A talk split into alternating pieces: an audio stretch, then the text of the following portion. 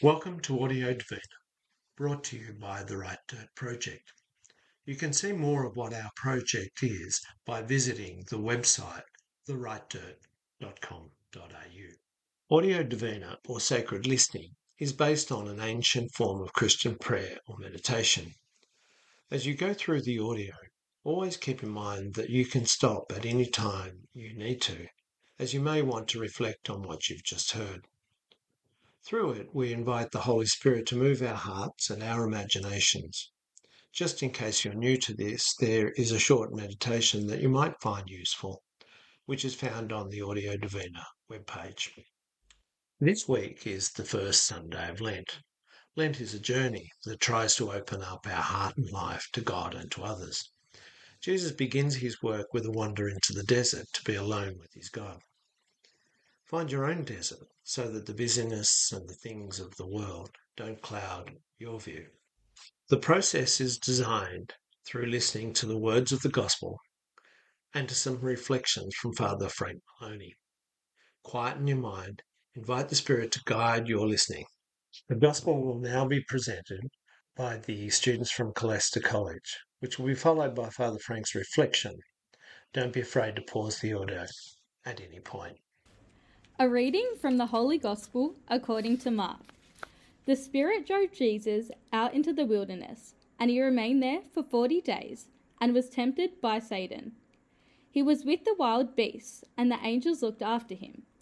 After John had been arrested, Jesus went into Galilee. There he proclaimed the good news from God. The time has come, he said, and the kingdom of God is close at hand. Repent and believe the good news. The Gospel today, taken from the very first chapter of the Gospel of Mark, is very brief indeed. As you just sit there and listen to it, you might wonder why uh, such a short Gospel is used. But as I hope to explain, you'll soon uh, gather that it is a very significant Gospel for this time of the year, and it is a very significant passage in the Gospel of Mark. It comes right at the end of the very first page of Mark when Jesus has been introduced by John the Baptist, although he's not there, but eventually he comes on the scene and is baptized by John the Baptist. We don't read any of that in this morning's passage, but we do recall, or it's helpful to recall, that the Baptist, when he was giving witness to Jesus, said that he would baptize in the Spirit, whereas John the Baptist was only baptizing with water. And so it is this spirit that takes possession of Jesus as our gospel begins. The spirit drove Jesus into the desert. So, right from the beginning of the gospel, the first time Jesus appears on the scene, we find out that he's not really in charge of things. It's God who's making these decisions. It's the Spirit of God who's driving Jesus on his mission. So he's driven into the desert. Now, the desert throughout the history of Israel, and in many ways, even in our own life, even if we use the word symbolically, the desert is an ambiguous place. The desert is the place where Moses received the law. But the desert is also the place where the people rebelled against Moses and against God and built a golden statue. The desert is the place where the people wander, where the people are supported by God but keep making mistakes. Elijah is in the desert. And associated with all of these figures, the people, Moses, Elijah, and many other across the Bible, is the time of the number 40. 40 days. So Jesus is associating himself with this long biblical tradition that goes all the way back to Moses, and it is an indication of he's in an ambiguous situation.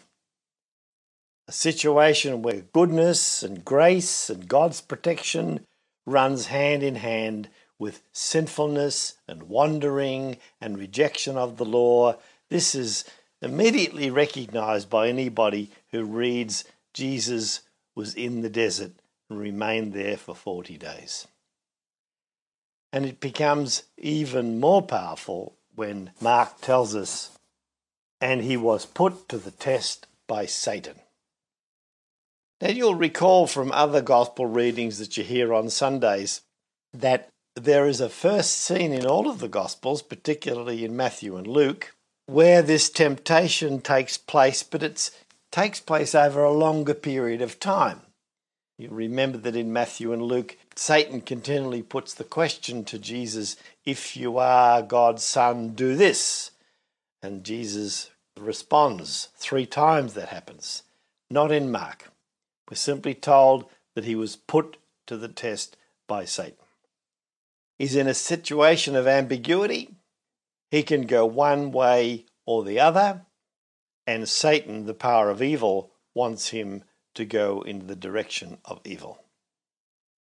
The next words, although apparently irrelevant to us without knowing some background, give us the response to what's really happening here.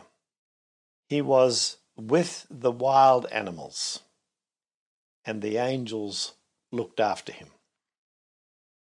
You might remember that in the story of Adam and Eve in Genesis chapter 3, once the serpent, Satan, tempts the woman and she is disobedient to God and falls, she then tempts the man and he is disobedient and he falls. And then God comes and systematically sets up an enmity, a hostility between the earth and humankind. You have to work it by the sweat of your brow. Between the animals who become wild and an animosity, a tension even between man and woman themselves.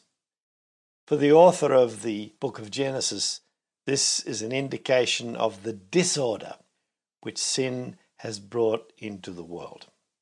But Jesus has reversed that disorder.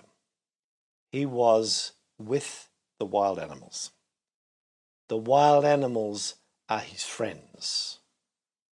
The conflict that was established when sin came into the world in the person of Jesus, and at this stage only in the person of Jesus, has been overcome. Now, this is not something that suddenly appears in Mark for the first time. This was a hope that Israel had. In the book of Isaiah, chapter 11, you get the prophecy of a future Messiah. There shall come forth a shoot from the stump of Jesse. And you get a description of this Messiah.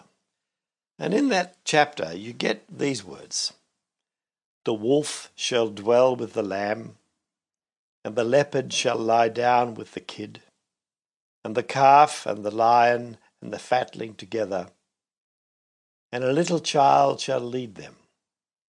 The cow and the bear shall feed, and the lion shall eat straw like the ox. The suckling child shall play over the hole of the asp, and the weaned child shall put his hand on the adder's den. They shall not hurt or destroy in all my holy mountain. This is a hope. This is manifestation of a messianic hope that one day the hostility that existed between the created world and all the participants in the created world will be overcome when the Messiah arrives.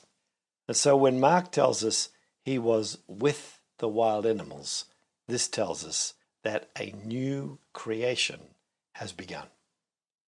The way God wanted it in the beginning has now been restored.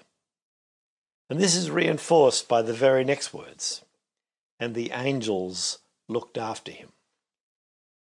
That also may seem to be irrelevant to us, but again, coming out of a Jewish background, Mark is able to pick up a theme that is widespread in Judaism, where the question was asked well, if Adam and Eve were in the garden and they weren't allowed to eat the fruit of the tree, who fed them?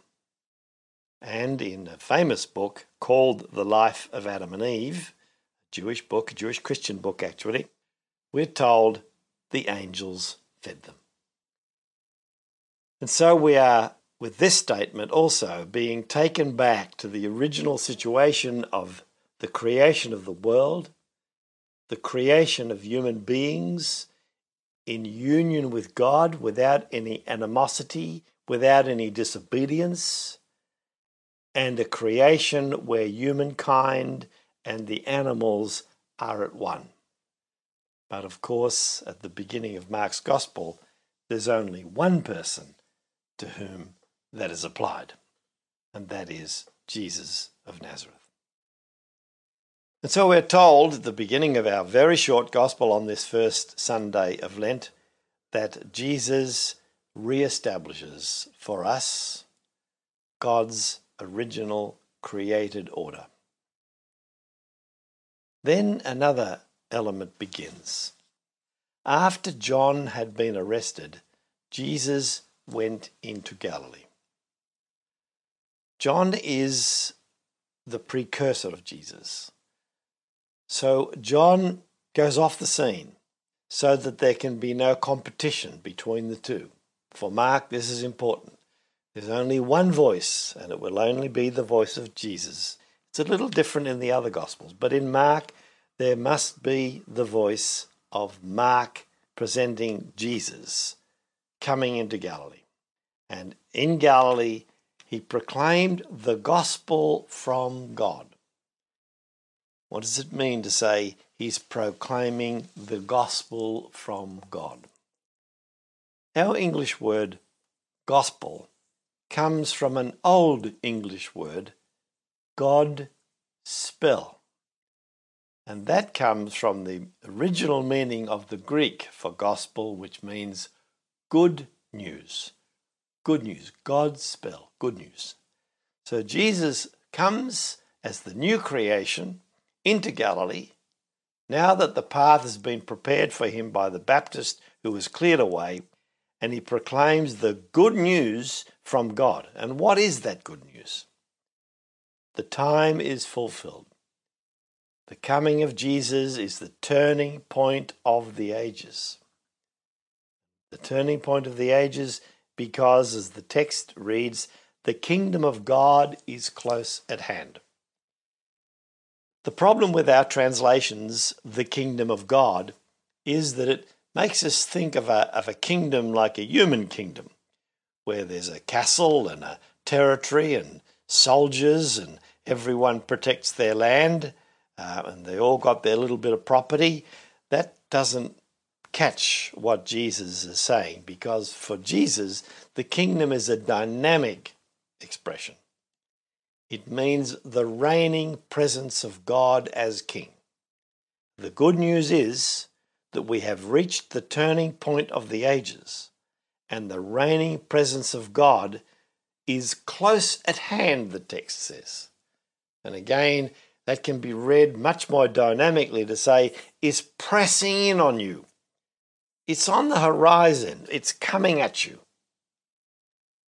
So, this is an enormous time of new creation, the turning point of the ages.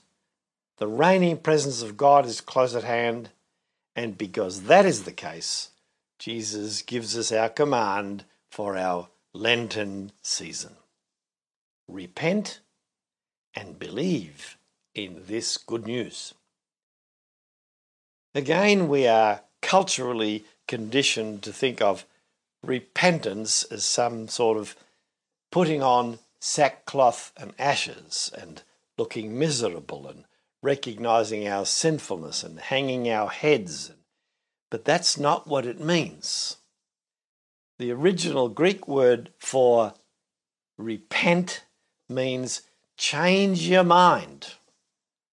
And it goes back to an original Hebrew Aramaic word which Jesus would have used which says, Turn around. You are going in the wrong direction. You are walking the wrong way. The kingdom is pressing in on you and you can't see it because you're walking the wrong way. Turn around, therefore, and walk into the good news. The good news that God is alive, and is present among us. And so, in this extremely brief passage that we have for our Gospel reading on the first Sunday of Lent, we have a rich introduction into the beauty of the faith that we hold. In Jesus Christ, God has established a new creation. This new creation brings with him the reigning presence of God in our midst. It is in him. It is in what he says and what he does.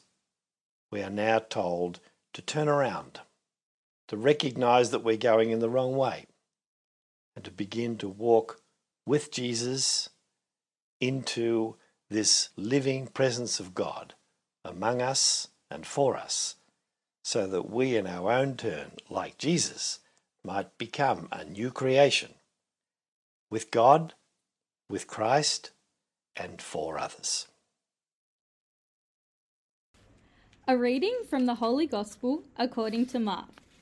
The Spirit drove Jesus out into the wilderness, and he remained there for forty days, and was tempted by Satan. He was with the wild beasts, and the angels looked after him. After John had been arrested, Jesus went into Galilee. There he proclaimed the good news from God. The time has come, he said, and the kingdom of God is close at hand. Repent and believe the good news.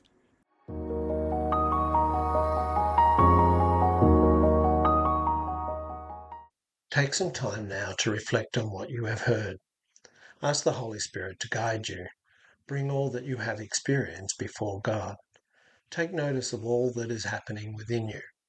There are some questions that might be a guide to the process of your reflection. They're on the web page. So the time is yours. Till next week.